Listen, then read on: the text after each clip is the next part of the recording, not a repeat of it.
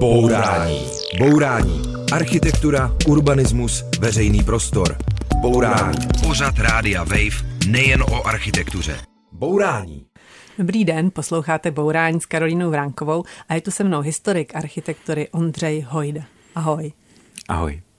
A Ondřej se noří do dosti podivuhodných sfér architektonických dějin, jako je japonský metabolismus, nebo japonské velkoměsto, nebo terasové domy.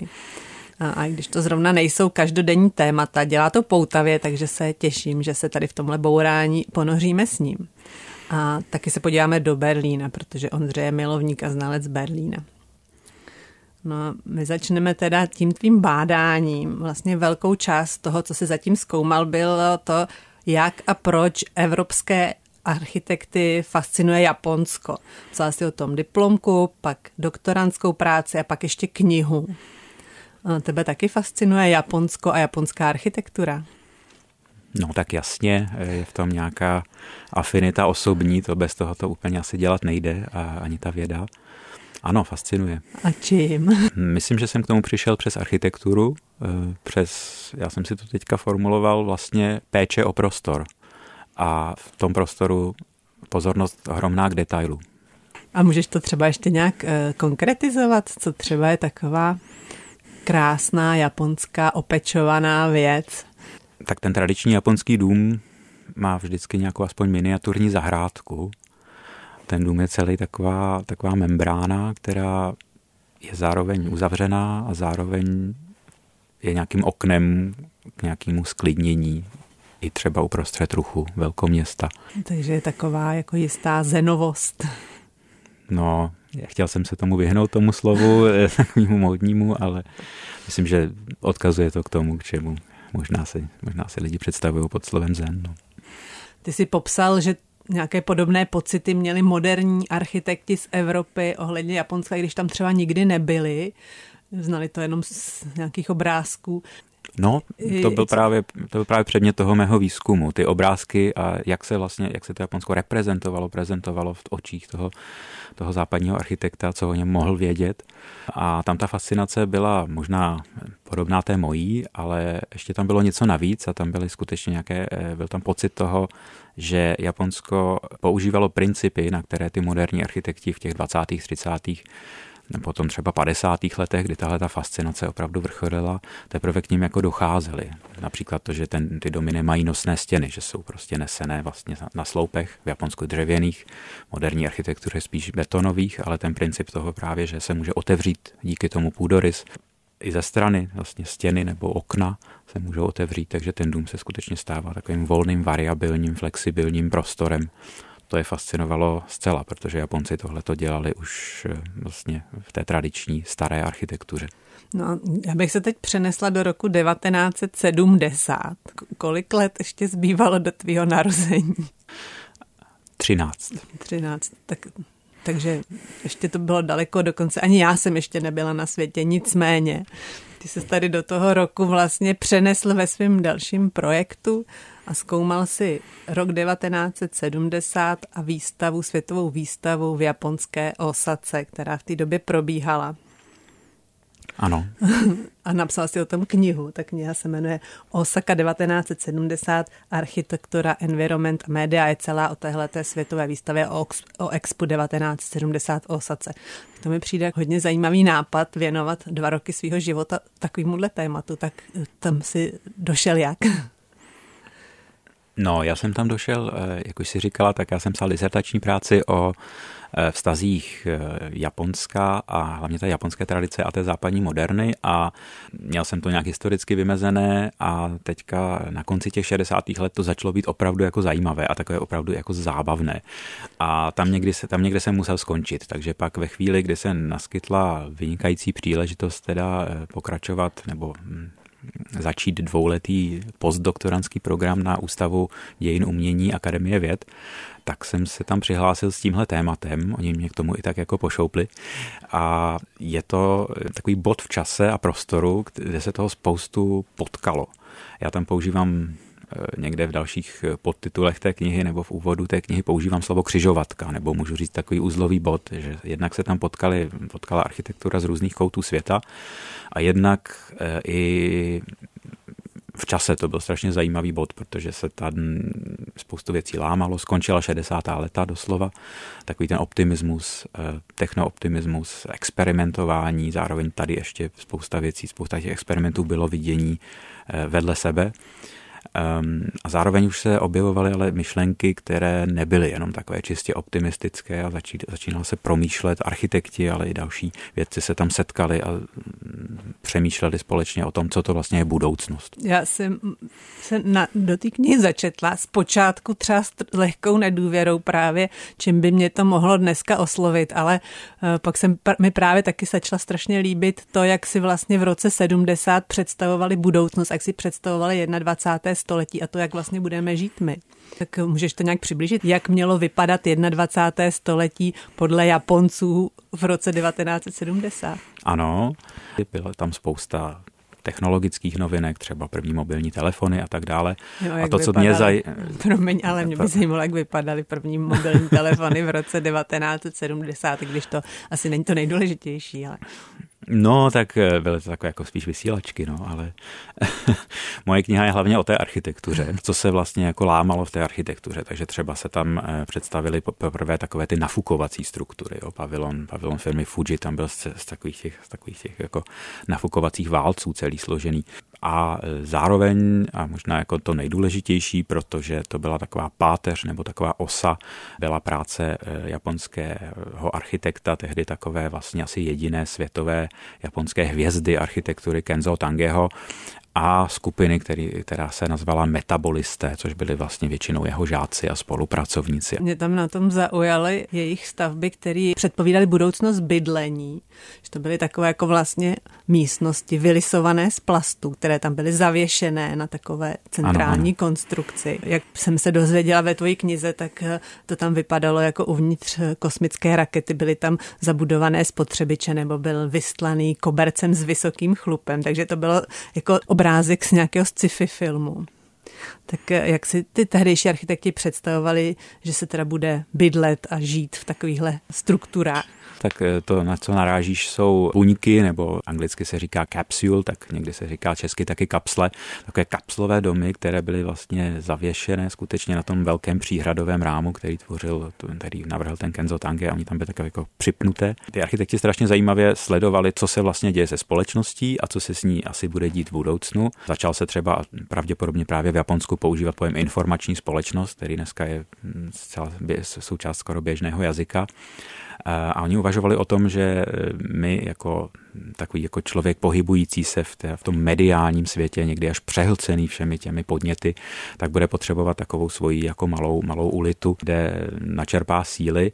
A zároveň se inspirovali jednak tedy velmi aktuálními lety do vesmíru, no ale pracovali i s imaginací o tom kosmu, to znamená estetika sci-fi filmů, třeba Stanley Kubrickova Vesmírná Odisea nebo takový lehce bizarnější film Barbarella, který ale Japonci naprosto milují z Jane Fonda, kde právě jsou takové ty interiéry huňaté uvnitř, ale zároveň propoj, propojující nejnovější technologii. Takže ta estetika, jak to vypadá, byla stejně důležitá jako ta, jako ta samotná technologie nebo jako ten technický pokrok. Ty jsi to teď zmínil, taky jsem to dočetla v té knize, že to měla být taková ochrana před tím přehlcením. Jo?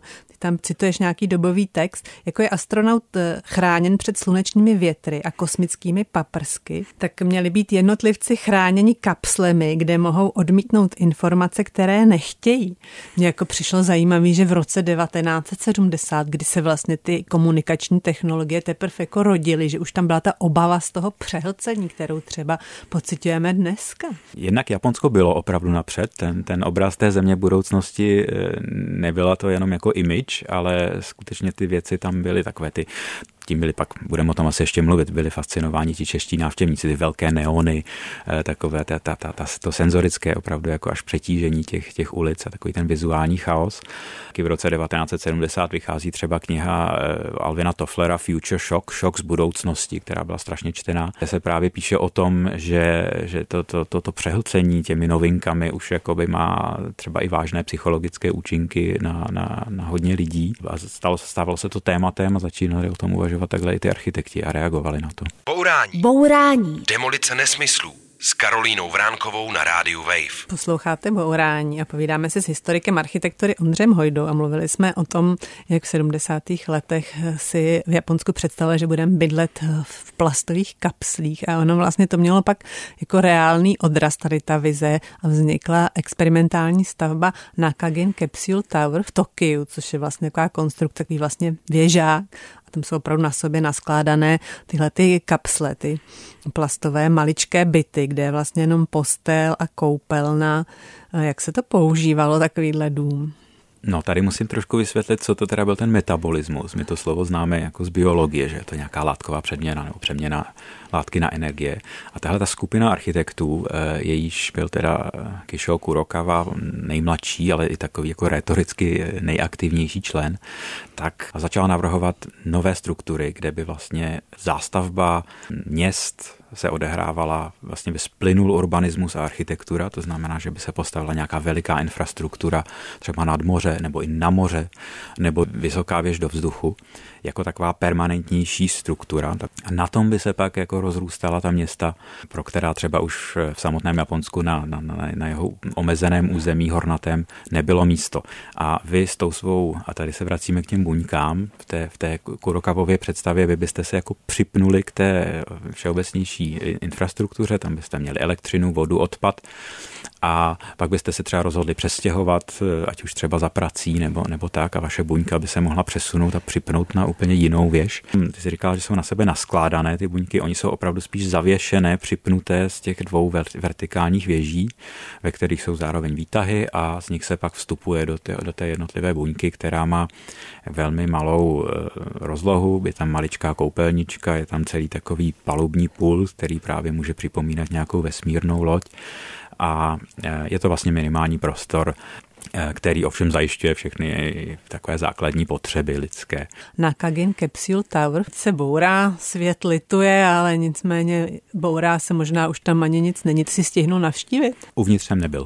To je nejlepší, e, dá, dá se najít třeba ještě z poměrně nedávných let reportáž portugalských architektů, kterým se tam podařilo si dokonce pronajmout byt, ale ta stavba je na veřejně exponovaném místě, takže jsem... Takže jsi ji viděla. Je to škoda? A, Mimochodem v té moje knize je jediná moje fotka z mého vlastního foťáku a je to právě na Kagen Capsule Tower.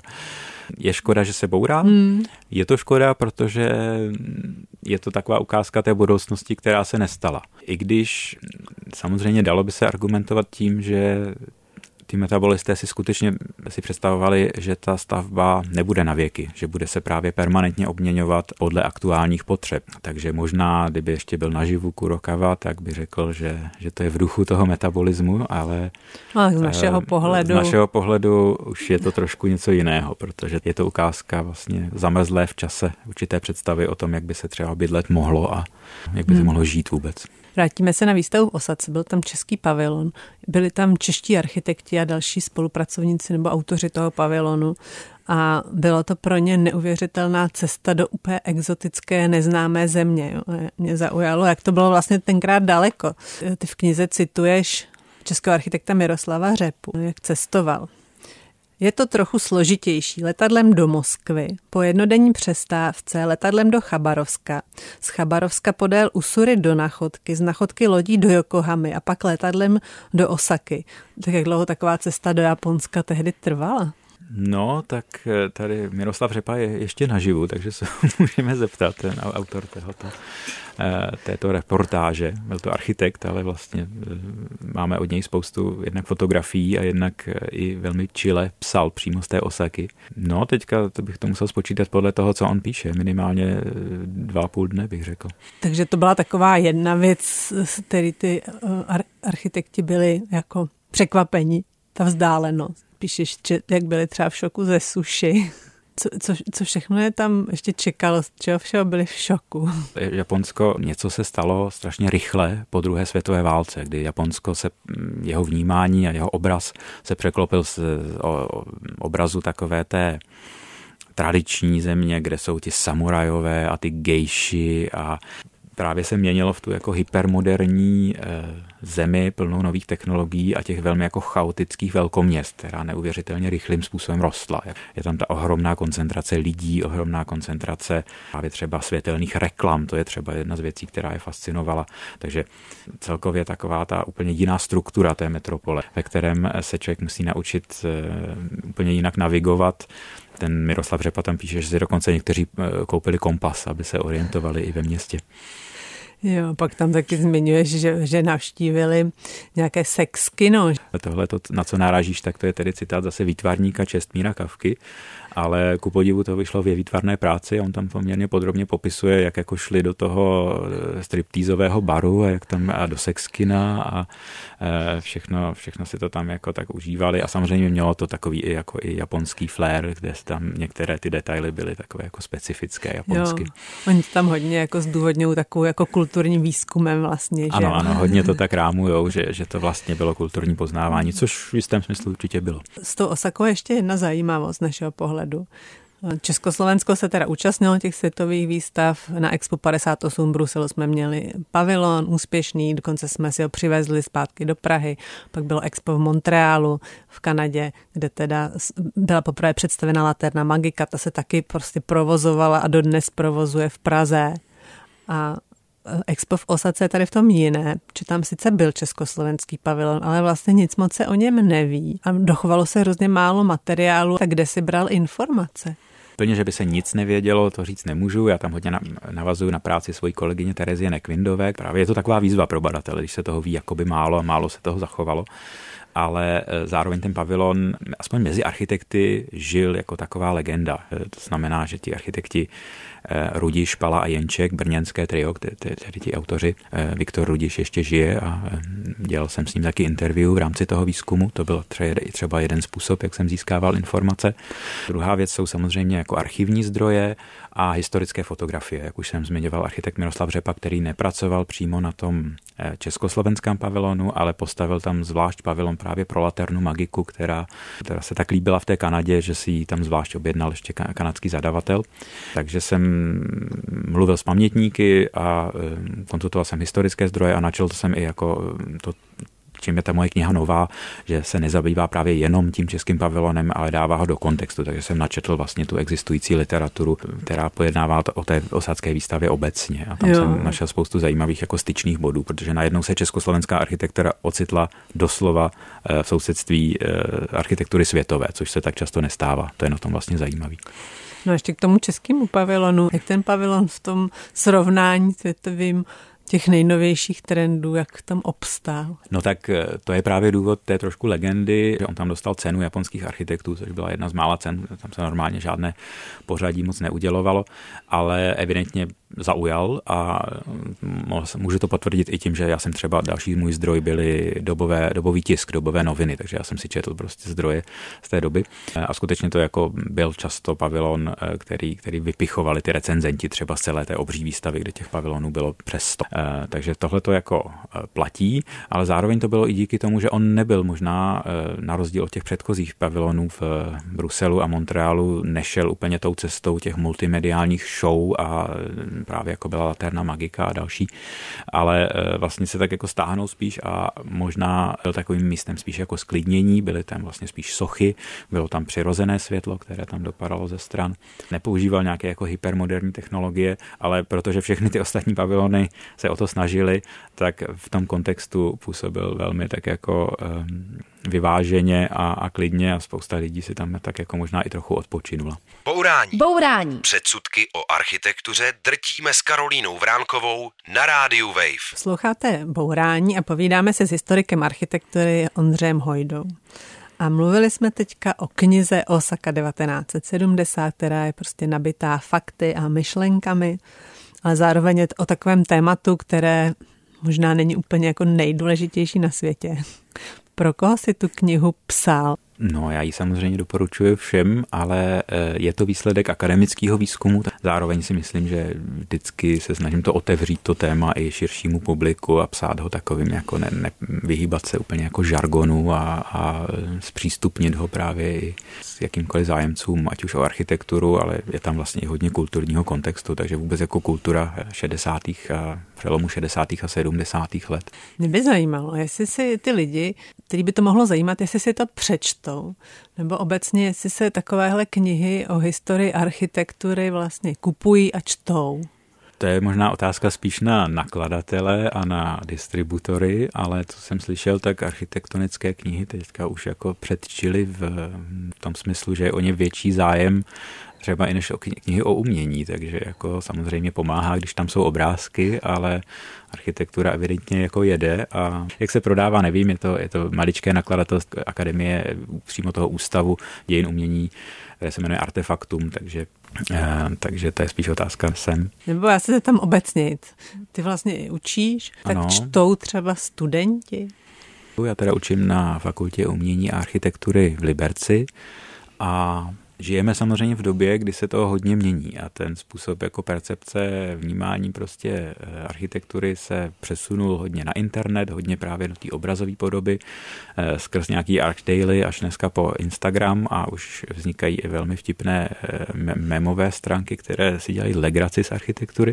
A takže ten formát toho psaného textu se zdá, že tak jako možná zastarává a že už lidi nemají ten attention span, aby jako eh, dočetli celou knihu, ale eh, já bych na tom určitě trval, protože text je způsob, kde se můžeme nejenom jako vysmívat nebo si udělat nějaký jako první dojem, ale můžeme nějakým způsobem věcem porozumět a třeba spolu i komunikovat. Takže psaní a čtení eh, je něco, co já určitě studentům tak trochu podsouvám nebo jo. to používám a trošku je k tomu i nutím, ale vlastně nutím možná není dobrý slovo, protože ten zájem tam vidím. Jo, takže a... umí ještě dnešní studenti číst třeba i jako knihy nebo dokonce knihy bez obrázků.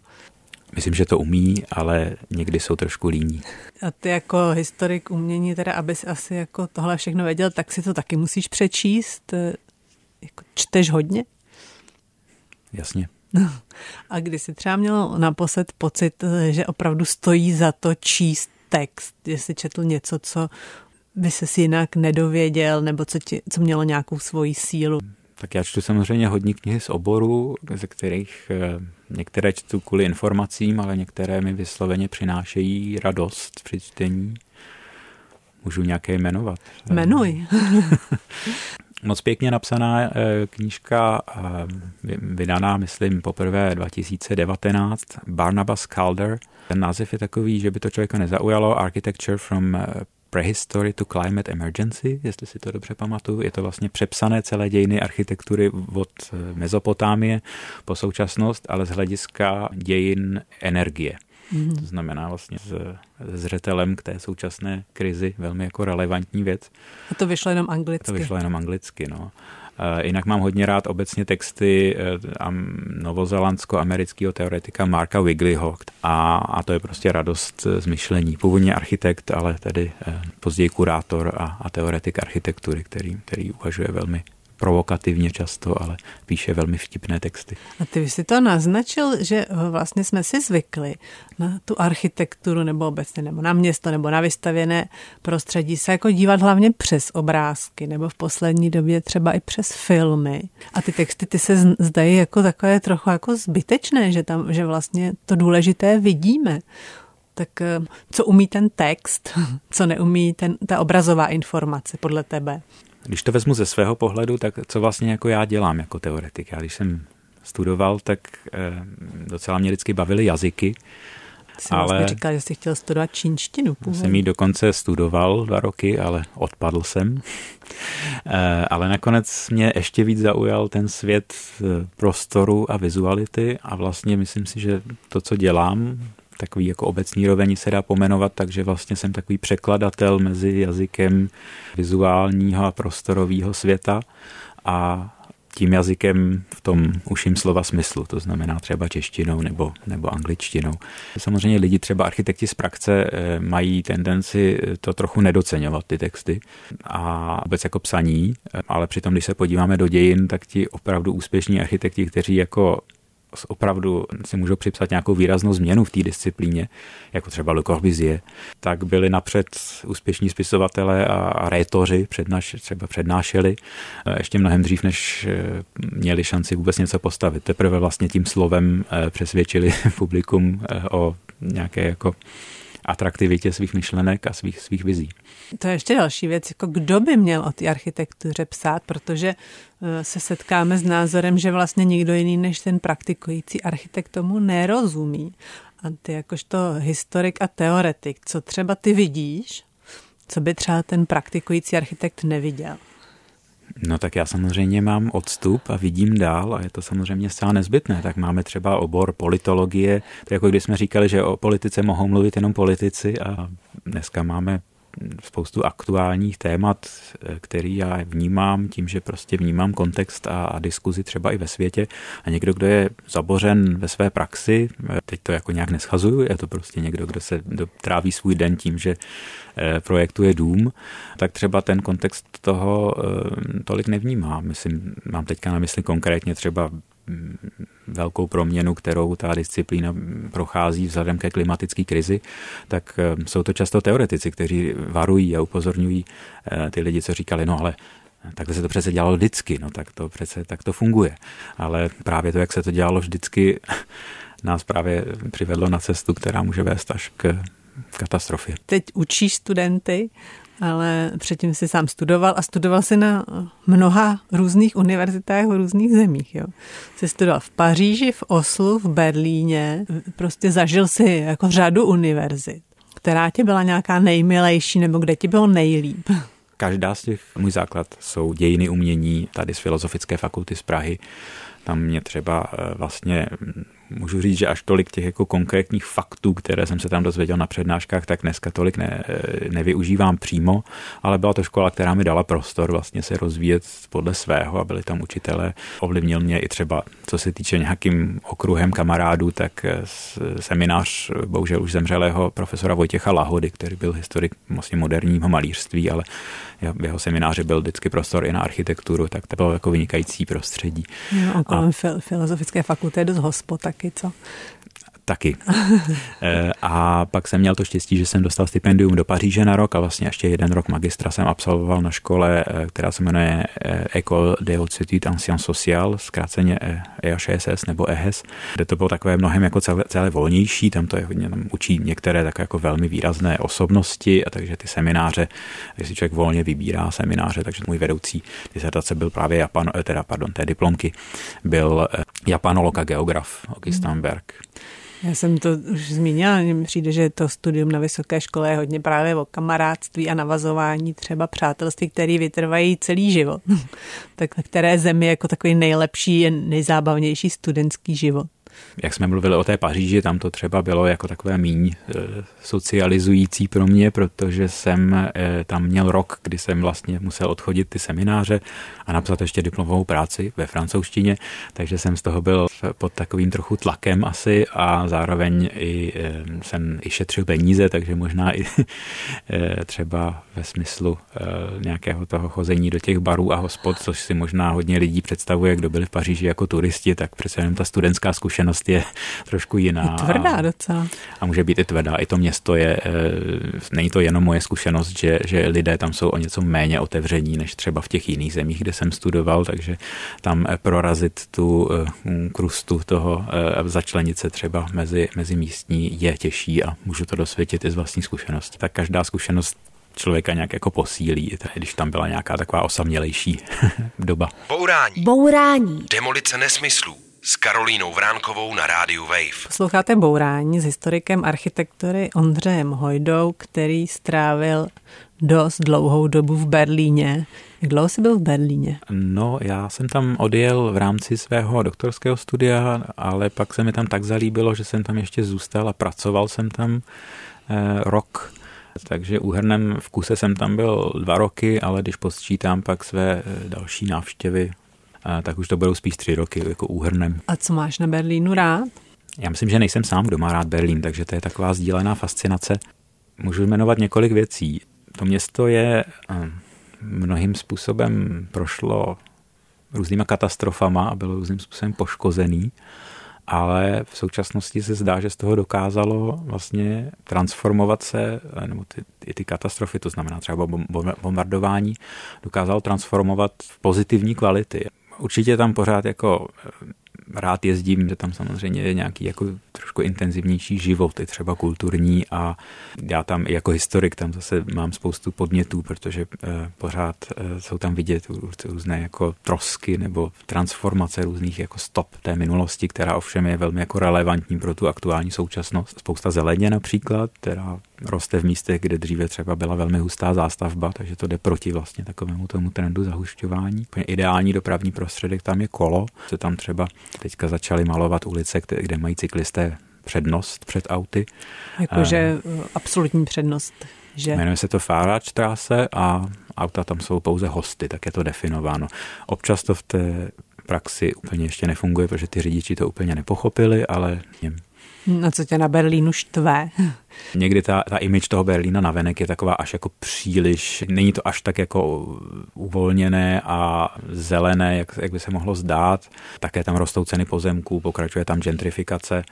Třeba často se mluvilo o tématu Baugruppe, to znamená lidé dají dohromady peníze, postaví si dům. Pokud jsem mluvil se souč- dnes nebo letos s architekty, tak už vlastně nové projekty skoro nezačínají, protože už ti lidé si nemůžou tu cenu toho pozemku dovolit. Takže je tam spousta jako kritických momentů, ale v něčem je mi blízký i to, že je to prostě slepenec vlastně dvou měst, východního Berlína a západního, které byly rozdělené a je tam i taková ta jakoby orvanost nebo vizuální smog v tom, ta, ta, ta, je tam kus té východní Evropy, která je vlastně taková ošklivoučka, ale mě vlastně nám tak jako blízká. Miloučka. Tak Berlín máš rád. A řek, porad nějakou zajímavou architekturu, kterou jste v poslední době navštívil. Poslední nebo době, ne, nebo třeba ne v poslední době. Tě, mně připadá zajímavý, že Berlín má už jako nějakou dobu trvající tradici vlastně to, čemu se říká zelená infrastruktura. To znamená, že se o zelení uvažuje nejenom o nějaké výplně, ale skutečně o, jako o nějaké síti která, eh, která se tam třeba jako rozšířila i díky tomu, že to město bylo rozdělené a některé železniční trasy byly zarostly prostě takovým, takovou novou krajinou, která má pod sebou ještě ty koleje, ale už, je tam ten, už jsou tam ty břízky a tak. A z toho vlastně to, to, to byli schopni transformovat na, eh, teďka konkrétně, kdybyste chtěli nějaký typ, tak Park am Gleisdreieck, a na něj navazující Flaschenhaus Park, který vlastně se táhne podél železnice, takže to je věc krajinářské architektury. Jinak, a dům nějaký dům. Jinak v létě jsem byl, eh, zase to patří do sféry těch konverzí a transformací. Byl jsem se podívat v nově renovované takové věži, která tam byla po vlastně továrně na, vlastně teplárna to byla, eh, kterou zbourali, ale zbyly z ní dvě taková jako betonová jádra, které bylo prostě moc drahé zbourat a architekt eh, Arno Brandlhuber, který má kancelář, teďka ji přeměnoval na B+, je to vlastně on a spousta jako mladých lidí, eh, tak, tak to obydlel a má tam takovou jako velikánskou věž v, na východě v Lichtenbergu vedle, vedle Dongsuan centra, což je taková berlínská sapa, jestli znáte ten, to, tu větnamskou tržnici z Prahy, tak to má svůj ekvivalent ve eh, berlínském Lichtenbergu. že oni tam přehlížejí takovou, mají tam vyhlídku na střeše a eh, byli tak hodní, že mi to tam ukázali. Takže to je taková věc, eh, téma konverze a téma transformace vlastně už existujících struktur je, myslím, vlastně jedno z nejdůležitějších dneska a ten Berlín máme jako moc pěkný ukázky toho. Tam se ale asi člověk nepodívá, že jo, tak ještě něco třeba, kam se může každý podívat. No tak naproti židovskému muzeu, třeba teďka přímo v Kreuzbergu v centru, tam, tam to je, což je na takové té obvyklejší turistické trase, tak tam vyrostlo několik zajímavých staveb právě ještě v, v toho formátu té Baugruppe, tam ještě mělo město nějaké pozemky. Jedna z těch budov, která se jmenuje Ad Fritz 23, s takovou fasádou z opálených černých prken, tak byla i v finále ceny Mise van der Rohe. Můžete se tam podívat. Když, a tam je dole, myslím, kavárna. Tam myslím, že takže ano, můžete nahlédnout, aspoň máte nějaký veřejný partery. A je tam toho víc tady v tom okolí teďka, takže tam to stojí za to projít. No, jinak se tam chystají samozřejmě projekty, které ještě nestojí, tak já budu zvědav na rozšíření Národní galerie, no, no je National Galerie od Herzoga a Demerona, která vyrůstá teďka uprostřed Kulturfora právě ta soutěž proběhla, když já jsem byl v Berlíně, tak jsem na to tam pomáhal pořádat nějaké studentské workshopy, že jsem prováděl potom, potom Kulturforu, kde jsou budovy od Mise van der Roheho a Hanse Sharouna. Uprostřed bylo takové prázdno, tak tam teďka roste nová budova. A byl jsi v berlínském zámku? A tady jsme možná došli eh, k té odpovědi na to, co mě na Berlíně štve. Ano, to je takový, takový neurologický bod, samozřejmě velká, obrovská investice, vlastně replika berlínského zámku, který byl celá zbořen po druhé světové válce a místo něj tam, nebo ne úplně místo něj, ale přibližně na tom místě vyrostl Palast der Republik, ten byl opět zbořen v nultých letech teďka a teď tam, teď tam tedy stojí tato replika, která je v kruzích, kde se, kde se já pohybuju, to znamená mezi architekty a lidmi zpřízněnými, ale i, i takovou jako kritičtěji naladěnou veřejností, tak to vlastně nemá rád nikdo. Se hejtuje, ale to je vlastně teda kopie barokního zámečku, Byl zámku. To, no, velkého zámku právě. Jo. A vypadá to aspoň věrně ta kopie, já se přiznám, že jsem to neviděla. Ještě pamatuju no. si na ty debaty, když se tam začalo stavět. no, on to navrhoval současný architekt Marco Stella, který eh, to, k tomu přistoupil tak, že tři z těch fasád jsou jakoby repliky, ale ta čtvrtá a takový vnitřní dvůr, tak to jsou zcela takové jako moderní nedekorativní fasády, takže je to taková, taková zvláštní hybridní stavba. Já jsem to sledoval, když to vyrůstalo stalo. Když jsem, když jsem v tom Berlíně, tak jsem viděl, že tam je ta železobetonová konstrukce a potom na to, na to navěsili to kamenné obložení, takže je to jako veskrze moderní stavba. Není to ani, jako ještě mám určitý respekt, když někdo třeba zkouší opravdu historické stavební technologie nebo, nebo takhle, ale, ale tak to není. Je to, je to, je to vlastně moderní stavba s nějakou, s nějakou jako navěšenou maskou. To, je, to by bylo taky asi spíš jako na, na přednášku nebo na diplomku možná. Určitě už o tom nějaké vznikly, bych řekl minimálně v Německu. Je to jako samozřejmě velký téma. A my, no, my, už, musíme, my už musíme končit. A ty, ty jsi říkal, že, že, že už tě moc nebaví bádat o Japonsku. A že by si se přesunul dál, kam se přesuneš. Co bude teďka tvoje nové badatelské téma? No, nebaví. Prostě jsem věnoval deset, živo, deset let života nějakému tématu a myslím, že je potřeba zase se jako posunout k něčemu i jako aktuálnějšímu. Takže teďka připravuju druhým rokem seminář právě o klimatické krizi. Snažím se to zprostředkovat studentům, kterých se to bezprostředně týká.